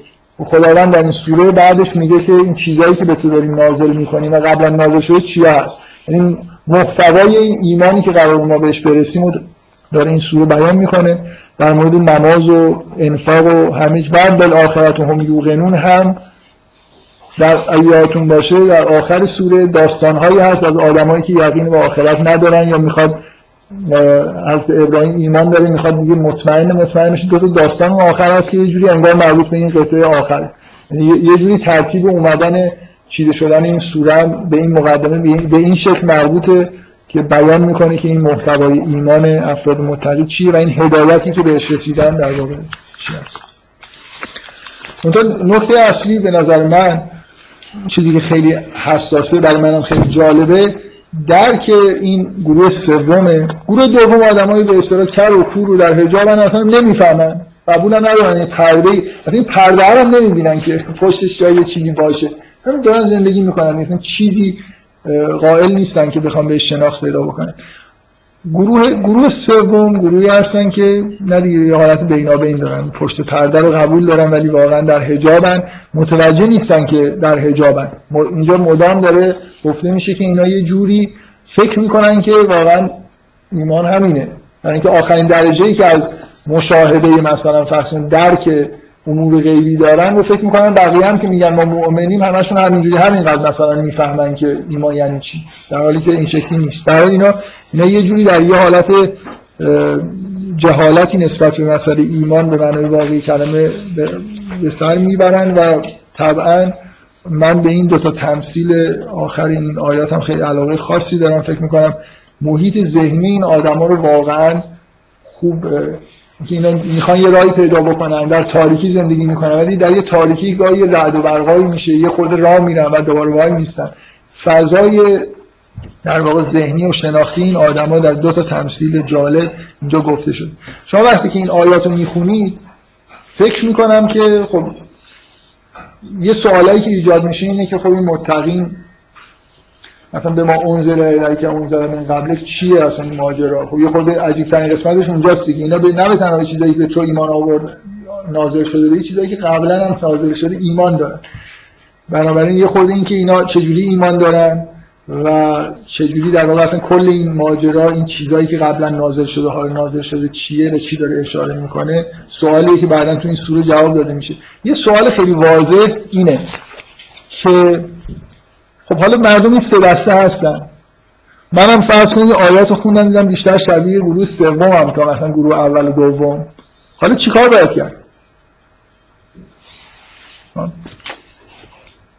یعنی یه جوری فقط اینکه خب اینا سه تا دسته هستن یه دسته مدام تاکید میشه. اگه شما شباهت بین خودتون با گروه سوم ببینید هی گفته میشه که یه آیه که تمام میشه میگه ولهم عذاب علیم ولهم عذاب عظیم. خب آدم در حال این فکر میفته که یه چاره ای باید کرد دیگه. اگه ما از شناختی به جایی نرسیدیم که این حجاب ها کنار نرفته و پشت پرده رو به وضوح نمی‌بینیم و یه جوری حالا شک و شبهه هایی مثلا ممکنه داشته باشیم راش چیه و دقیقا وقتی که این آیات تموم میشه این آیه جالب هست که یا ایوه الناس نه یا ایوه الذین این تنها خطاب قبل از خطابای به بنی اسرائیل یا ایوه الناس یا ایوه الناس بدو ربکم الذی خلقکم والذین من قبلکم لعلکم تتقون. راه این که می‌خواد به تقوا برسید راهش اینه باید کسی رو که شما رو خلق کرده و کسی که شما قبلی ها رو خلق کرده رو بپرستید. این راهیه که به تقوا می‌رسید. و توضیح میده الذی جعل لكم الارض فراشا و السماء بناء و انزل من السماء ماء فاخرج من الثمرات رزقا فلا تجعلوا لله اندادا و انتم تعلمون. از عبادت کردن ولی اینکه شما شما یه آدمی هستید فرزن جزء متقین نیستید هنوز پرده ها کنار نرفته ولی قبول دارید خلاصه ماجراهایی هست دیگه. یه خدایی هست و یه شریعتی نازل شده و این حرفا. عبادت بکنید تا به تقوا برسید. این محتوای این آیه است. سوال نکنم دیگه من فکر کنم سوال آخه یه سوال جواب بدم بعدم توی جلسات دیگه ای هست. من کلا که وقت کم دارم. منتها سور بقره خوبیش اینه که اصلا خیلی مسئولیتی احساس نمی‌کنم. که خیلی چیز اساسی بگم. در خاطر اینکه فکر می‌کنم گفتم اول جلسه پیش خودم حساب کردم توی یه ساعت نیم دو ساعت نمیشه خوند این سوره از تا آخر روخونیشو نمیشه کرد بنابراین طبعا خیلی الان خیلی, خیلی ریلکس اومدم راستش سر این جلسه. من می‌خوام بگم هر جایی وقت تموم شد بگم خب تموم شد. این راه عملی این که چجوری به تقوا برسی و این شروع درک اینه که اصلا شریعت چیه؟ شما چجوری می‌خواید عبادت بکنید؟ بندگی خدا رو بکنید. خدا باید یه چیزی بگه به شما. بگه این کارو بکن اون کارو نکن. شما در سایه این چیزی که در واقع شریعت نازل میشه و یه حسنش اینه که آدمای متقی رو می‌کشه به سمت غیر اونایی که الذین به مرض هستن اگه رعایت بکنن به دستورات و نواهی اخلاقی و شرعی که در واقع نازل میشه میان توسط این عبادت به سمت متقی بنابراین شما بعدا به عنوان پروژه به تکرار و استفاده واژه تقوا از اول این سوره تا آخر نگاه بکنید. روزه بگیرید لعلکم تتقون. این جهاد بکنید این کارو بکنید برای اینکه تقوا داشته باشید. یا تقوا داشته باشید بترسید از اینکه یه روزی میاد که مثلا نمی‌تونید خیلی زیاد واژه تقوا که از سوره وقتی شروع میشه حرف از متقینه و سوال اصلی شاید تو ذهن این نفر این باشه که چجوری می‌تونم جزء متقین بشم و این سوره یه جوری در واقع تا آخرش میره حرف از جزئیات حتی شریعت می‌زنه و مدام در واقع یادآوری می‌کنه که اینا راه به تقوا رسیدن انفاق بکنید. این صفات متقین توی این سوره منتشر میشه. و صفات الذین فی قلوبهم مرض در داستان بنی اسرائیل دست پیدا می‌کنه. بنی اگه مقدمه رو یه نفر به عنوان اصل ماجرا بگیره بگه من می‌تونه اینجوری بگه سوره در مورد این ستا سنفه و اینکه چجوری میشه از یکی به یکی دیگه منتقل شد به سمت متقی شد البته نه برعکسش. ولی برعکسش هم خب شما ببینید که بنی اسرائیل از الذین فی قلوبهم مرض اینجوری رفتن به سمت اینکه اصلا کلا انگار زواهری هم که میفهمیدن دیگه نفهمن. ولی سوره رو می‌تونید تمام آیات مربوط بنی اسرائیل بنی اسرائیل مثال مشخص آدمایی هستن که می‌دونن خدا وجود داره. می‌دونن مثلا موسی پیغمبر خداست. ولی باز مثلا ازش عدس می‌خوان نخود می‌خوان. یه جایی تو قرآن از قول از موسی نقل میشه که از موسی به قوم خودش میگه که لما تعذوننی و انتم نام تعلمون انی رسول الله. میگه چرا من اذیت می‌کنید؟ در که می‌دونید من فرستاده خدا هستم. بشر وضعیت آدم الذین فی قلوب مرض اینه می‌دونه و به یه معنای علم داره به اینکه این رسول خداست معجزاتش رو دیده. مثلا آدمایی که واقعا پای کوه تور بودن و تو اون ماجرای ظهور خداوند شرکت کردن همه چیز رو می‌دونن. ولی تو جانشون تو قلبشون انگار رسوخ نکرده. یه اینکه بیماری قلب مرکز شناخته. که این مشکلی دارن دیگه. درک اینکه این مرضشون چیه. فکر کنم یه مسئله مهم توی سوره بقره اینه که از همین آیات مخصوصا. خود عمیق بفهمید که این مرض چیه. آدم مرضشون چیه.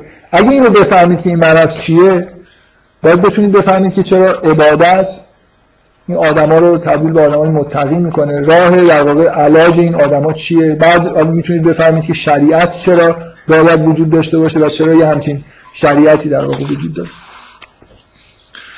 و باز در ادامه این آیات این مقدمه رو دارن یه خورده بیشتر تشریح می‌کنم. میگه و این کنتون فی اولش میگه که ذالک کتاب لا ریب فیه هدى للمتقین. حالا داره میگه که چجوری می‌تونید تقوا پیدا بکنید. و چجوری می‌تونید ریب رو برطرف کنید یعنی این کنتون فی ریبن من نزل علی عبدنا فاتو به صورت من این شکی دارید در این چیز؟ خب این دعوت خداوند به این که بیاید سعی کنید که یه چیزی شبیهش بیارید بلکه تو این روند شک و ریبتون در واقع برطرف بشه. و نهایتا این به حال آیات وصل میشن به جایی که من خوشبختانه جرأت می‌کنم در مورد سوره بقره صحبت کنم. خوشبختانه در مورد یه صفحه‌ای که مربوط به داستان آدمه زیاد صحبت کردم یه جلساتی و واقعا اون قسمتی که تو این مقدمه هست یه این درک این تقسیم بندی سگانه و درک این که این مشکل آدما چیه که به تقوا نمی‌رسن و چیکار باید بکنن که برسن و اینکه اصلا انسان چه جور موجودیه رسالتش توی کره زمین چیه؟ یه چیز برگردیم از اول. درس در واقع انسان شناسی امیر قرآن توی این داستان آدم آفرینش انسانه که توی همین سوره مخصوصا به شکل خاصی اومده. و این داستان ختم میشه به این آیه که قرار شد که اینا حبوط بکنن. گفت آخرین عبارت این آیه اینه. قل نهبتو منها جمیعا. فاما یعتین نکن منی خودن فمن تبع هدای فلا خوف علیهم ولا هم یحزن آدم با اون گناهی که انجام داد به حبوط رسید از بهشت رانده شد و دچار حزن و خوف شد. در لحظه که داره خدافزی صورت می‌گیره داره تبعید میشه به کره زمین این نوید بهش داده میشه. خداوند میگه من برات هدایت میفرستم اگر از این هدایت تبعیت بکنی اون وقت کل این ماجرا پاک میشه. مثل, مثل راه برگشتن به بهشت. دوباره می‌خوای برگردی نگران نباش. جای نگران نیست. وقتی رفتی من بر هدایتی میفرستم. میگه میگه ما یعتی نکن منی هدن اگه هدایت فرستادم موقعی که هدایت رسید ازش تبعیت کن خوف و حزنت در واقع از بین میره. و اونایی که کافر هم بشن که در عذاب میفتن مقدمه اینجا تموم میشه. داستان بنی اسرائیل بیان میشه به عنوان اینکه این هدایتی که قولش رو به بشر خداوند داد گفت برید در کره زمین من هدایت میفرستم براتون که از این تبعیت بکنید.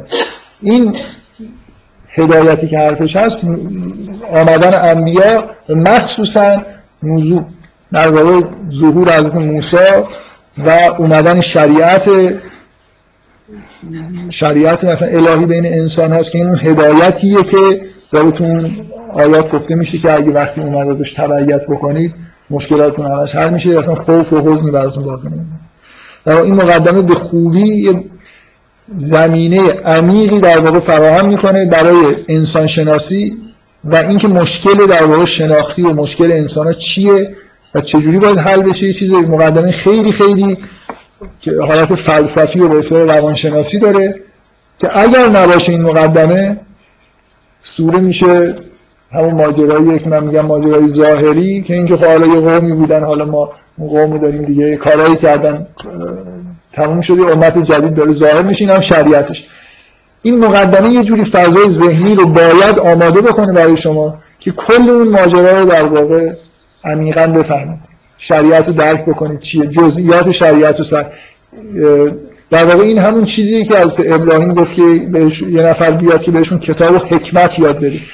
قرار نیست فقط ما احکام رو بدونیم. حکمت تو قرآن به معنای اینکه انگار احکام رو از اون ریشش در واقع اون صفتی که در انسان هست یا آدم حکیم کسیه که خودش در واقع حکم رو می‌تونه حکم بکنه حکم کشف می‌کنه انگار. حکیم کسی که همه این احکام رو می‌فهمه نه اینکه اجرا می‌کنه یا مثلا می‌دونه که می‌دونه که احکام چی هم. می‌دونه که چرا این احکام اینجوری هم. و قرآن اصولا اشارش به احکام در جهت تعلیم حکمته نه برای اینکه مثل توضیح مسائل فقط می‌بینید چه جوریه دیگه مثلا وضو نماز هیچ وقت گفته نمیشه جزئیات نماز چیه در حالی که مهمترین عبادت قطعا نمازه اینجوری نیست که قرآن اومده می‌خواد در حالی که بعدا می‌بینید در مورد مثلا اینکه یه قرضی رو بدید و بگیرید یه دینی رو مثلا بدید یک صفحه و نیم یه آیه یه صفحه ای فقط میگه که چجوری یادداشت بکن خب میشه یه صفحه هم در مورد نماز یه توضیحاتی داده بشه. اصولا بیان احکام تو قرآن به شدت جنبه معنوی معناشو مثلا شما درک بکنید. بدونید که این حکم چیه چرا اومده و ارتباطش با بقیه احکام چی؟ خب من واقعا اون احساس دارم که فکر کنم مثلا همینجا الان تموم بکنیم. من بذار یه, یه نکته رو فقط بگم. یه چیز خیلی واضح توی داستان بنی اسرائیل اینه که از واجه های داستان آدم هی استفاده میشه. چون روند نزول شریعت روند در واقع راهیه که خداوند داره به سمت بهش دوباره باز می‌کنه. اینجوری گفت دیگه. در پایان اون داستان گفت که یه هدایت میفرستم که دوباره این مشکلتون حل بشه مشکل حبوبتون.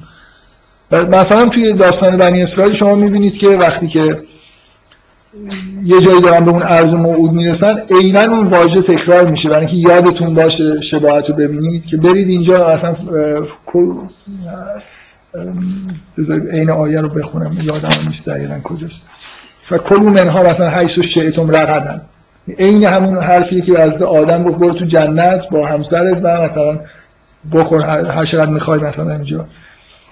یا واژه حبوط وقتی که تخلف می‌کنن میگه مثلا اهبتون مصرن ان لکم ما سألتم.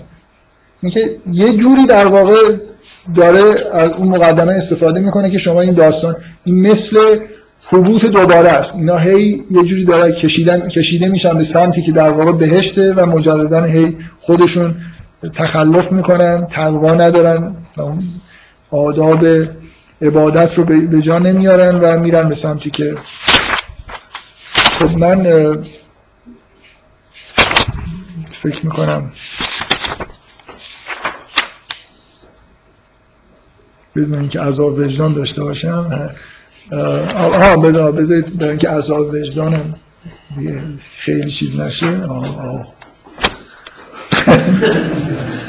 چرا اسم این سلو است چرا داستان بقره توی اولا داستان بنی اسرائیل با گاو خیلی ارتباط مستقیمی داره. خودشون هم یعنی تا از موسی می‌رفت اینا گوساله پرستی می‌کردن. تو قرآن اصلا این ماجرایی با تمام تاریخ قوم بنی اسرائیل طبق روایت خود تورات رقابت بین خداپرستی و گاو پرستی بعل پرستی به اصطلاح. شرک خاصی که تو بین النهرین این طرف خیلی خدایی اسم بعل وجود داشت که مجسمه های گاو براش میساختن به هر حال اینکه بقره یه جوری نشانه خاصی از شرک بنی اسرائیلی مشخصه. اما من فقط به عنوان آخرین نکته می‌خوام اون محتوایی خود عجیبی که توی قطعه می وقتی که اسم سوره از یه جایی میاد حداقلش اینه که شما اون تیکر رو یه جوری براتون برجستگی پیدا می‌کنید.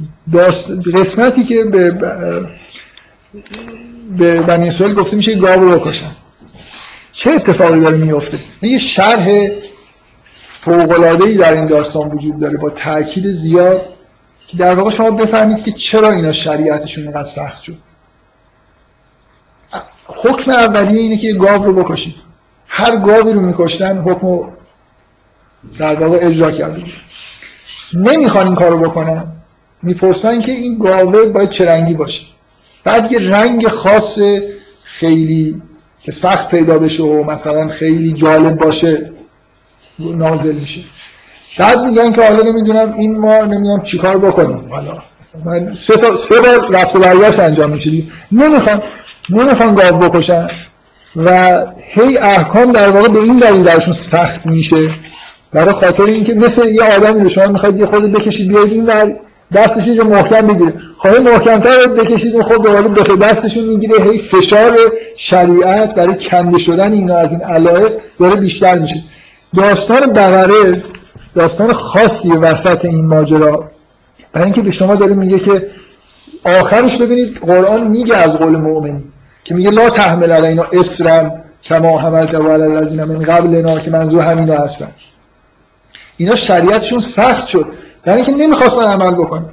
برای اینکه خوب عمل هی مدام در واقع سوالاتی میپرسیدن هی در جواب انگار این سوالات حضرت موسی چیزهایی براشون مقرر می‌کرد که روند کلیش تو همین داستان بقره است. نیل شدیدشون به دنیا عدم تمایلشون به مثلا یکتا پرستی اینا رو دوچار این مشکل کرد که هی در واقع شریعتشون یه مثلا شاید مقررات روز شنبهشون اول ساده بود. بعد هی رفتن نمی‌دونم ماجرای ماهیگیریشون در روز شنبه. از این کارا کردن بعد هی مدام این شریعت چی شد؟ تبدیل به شریعت. داستان بقره توی این سوره یه چیز بسیار خاص رو در مورد بنی اسرائیل داره به شما میگه. و هر چیزی که در مورد بنی اسرائیل در قرآن هست بنا به روایت موثقی از حضرت رسول و این به طور بدیهی بنا به فضای کلی قرآن در مورد ما هم هست. یکی از مهمترین راه های خوندن سوره بقره یعنی کاری که حتما باید همه انجام بدن اینه که دقیقا پیگیری بکنید که همه این چیزهایی که بنی اسرائیل گفتن رو. چون یه عده متاسفانه سوره بقره رو اینجوری می‌خونن داستان بنی اسرائیل که خداوند می‌خواد بگه اینا چقدر آدم بدی بودن.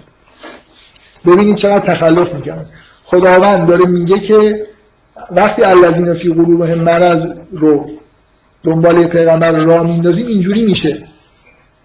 بنابراین مسلمون ها هم بنا همون روایت پیغمبر که روایت معروفی از پیغمبر است که شیعه و سنی در همه جا نقل کردن که پیغمبر گفت که هیچ بلایی سر این بنی اسرائیل هیچ چیزی در مورد این بنی اسرائیل نیست مگر اینکه سر شما میاد. یعنی الان که ما امت ذلیلی هستیم در دنیا که نباید باشیم در اینکه همون بلای سر ما اومده دیگه. کلا درست وحی چون قرآن هست وحی جدیدی نمیاد. ولی ما دیگه اون امتی که خدا یه عهد خدا با یه نفر عهد میبنده. ببین چقدر این بحثا تو این سوره پررنگه. که بابا شما ابنای خدا نیستید. شما بگید مثلا من مسلمونم که مسلمون نمیشید. یه عهدی هست یه میثاقی هست بین خداوند و مثلا بنی اسرائیل. یک تا پرستی بکنید این کارو بکنید اون کارو بکنید منم شما رو مثلا ولایت شما رو به عهده می‌گیرم. بنی اسرائیل یه جورایی دچار این توهم شدن که یه رابطه خصوصی با خدا دارن که کلا دارن دیگه. یعنی خدا مثلا از اینا خوششون اومده و مثلا عین همون احساسات الان مسلمان‌ها دارن شیعیان هم دارن. فکر می‌کنن مثلا چون ما فکر می‌کنیم بعضی یه روایات جعل کردن که بهش میگن روایات تینت. که اصلا شیعه تینتش فرق داره با مثلا اهل سنت و بقیه مردم. و اینا یه آدمای خاصه سوره بقره نفی می‌کنه هیچ آدم خاصی وجود نداره. اهدا محتوا دارن به معاهده امتی جدید هم مربوط بشه. بنا به اون معاهدات عمل بکنه عمل کرد عمل نکرد همون بلای سرش میاد که سری بنی. هر چیزی که در مورد بنی اسرائیل گفته میشه همه اون بلا سر ما هم اومده ما الان تو همه حرفایی که اونا می‌زنن اگه دقت بکنید ما هم یه جورایی می‌زنیم. مشابهشون اونا می‌گفتن که فقط یهود و نصارا میرن. مثلا یهود می‌گفتن فقط ما دیگه هیچ از نصارا می‌گفتن نه فقط ما میریم بهش. هیچ دیگه نمیره. مسلمان ها اومدن گفتن فقط ما میریم هیچ نمیره. و میگن دیگه الان شما حتی آدمای جزو به اصطلاح علما هم آدمایی هستن که این حرفا رو می‌زنن. فقط عوام که نیست. بعضیا یه جورایی فکر می‌کنن که واقعا مسلمان ها به معنای اینکه هر کی که مسلمان زاده است و نماز می‌خونه میره بهش. سوره بقره اینو نفی می‌کنه. شما اینکه بگید نمی‌دونم این آدما میرن اون آدما نمیرن همه چیز محتوایی. ایمان داشته باشی عمل صالح انجام بدی هر کی می‌خوای باشی هر جایی می‌خوای باشی بهش میری اگر هم نمیری. موضوع سوره بقره از اسم سوره بقره از اون قطعه خاص میاد که داره توضیح میده که شریعت چجوری ممکنه سخت و سختتر بشه و در سوره بقره یه جایی گفته میشه که آیا شما هم می‌خواید از پیغمبرتون یه سوالایی بکنید همونجوری که امت موسی کردن. بعد وقتی که احکام داره نازل میشه یه چند تا حکم می‌بینید که اینجوری نازل میشه. یه یسالو نکنه مثلا نه نکنه مازای اونفقون گفته شده انفاق کنید. حالا اومدن بپرسن نمی‌خوان انفاق کنن. میگه حالا ما چی انفاق بکنیم؟ و واقعا باید تحت تاثیر قرار بگیرید که خداوند اون کاری که با بنی اسرائیل کرده حداقل تا موقعی که پیغمبر هست با مردم نمی‌کنه با مسلمان خیلی جواب متینی میگه قول الاف مثلا بگو. جواب این یه دونه سوالو میگه که مازای اون میگه ما انفقتون من خیرن فل الوالدین و میگه در واقع میگه که سوال اصلی که به کی بدم؟ نه اینکه حالا چی ب... اون چی بدمش از مرضه که داری می‌پرسه که چی بدم. اگه می‌خوای سوال بکنی بیار اون چیزی که می‌خوای بدی و حالا یعنی تموم شد دیگه من می‌خوام بدم. حالا بپرس به کی بدم؟ اینکه حالا از بین اموالش می‌خواد دست کنه این چیزی برداره چون سختشه میگه کدوم این اموالو بردارم؟ و و یسالونه که انل مثلا مهیز اینا یه خود دقت کنید. اون جایی که سوال دارن می‌کنن یه مرضی هست که دارن سوال می‌کنن. و این در کنار اون آیه ای که میگه که آیا می‌خواید سوالی بکنید که مثل همون سوالایی که کردن آره ظاهرا می‌خوایم یه سوال. و بعدا هم کردند و هی این شریعت ما هم یه جورایی انگار شاخ و برگش زیاد شد. خیلی رساله رو که می‌بینید و خیلی هاش اینجوری به وجود اومده این احکام دیگه. یکی اومده یه سوال عجیب غریبی پرسیده و یه جوابی هم بهش دادن. و بعد این کم کم جمع شده و تبدیل شده به شریعتی که خیلی ساده بود حالا خیلی پیچیده شده. به هر حال سوره بقره اسمش از اون جایی می‌گیره که مربوط به مثلا در سوال این سوال رو شاید جواب میده این ماجرای بقره که چرا مال اونا سخت مال شما آسان کرد سختش کردن. یه نکته اساسی اینه که خیلی احکام اونا مثل کشتن بقره حکم ساده بود که چون نمی‌خواستن انجام بدن هی فشار زیاد شد. حالا به هر حال من اینو به عنوان اینکه در مورد اسم سوره بقره هم چیزی گفته باشم یه بقیه‌اش حالا بخونید بعدا. من فقط واقعا اینو جدا دارم میگم. یه جورایی دیگه هم میشه در مورد این سوره حداقل صحبت کرد. می‌خوام یعنی خیلی به این جلسه به عنوان اینکه حالا یه حتی کلیاتی گفته شدم اعتماد نکن. بیشتر میل دارم که یه چیزایی که من گفتم فکر می‌کنم چیزای کلیه که غلط نیست. ولی یه جوری خوندن این سوره محدود نشه به این حرفی که من زدم. یه آدمی ممکنه کاملا یه موضوع دیگه ای رو توی سوره بقره تعقیب بکنه و یه چیزای دیگه از جاهش بفهم خب فعلا.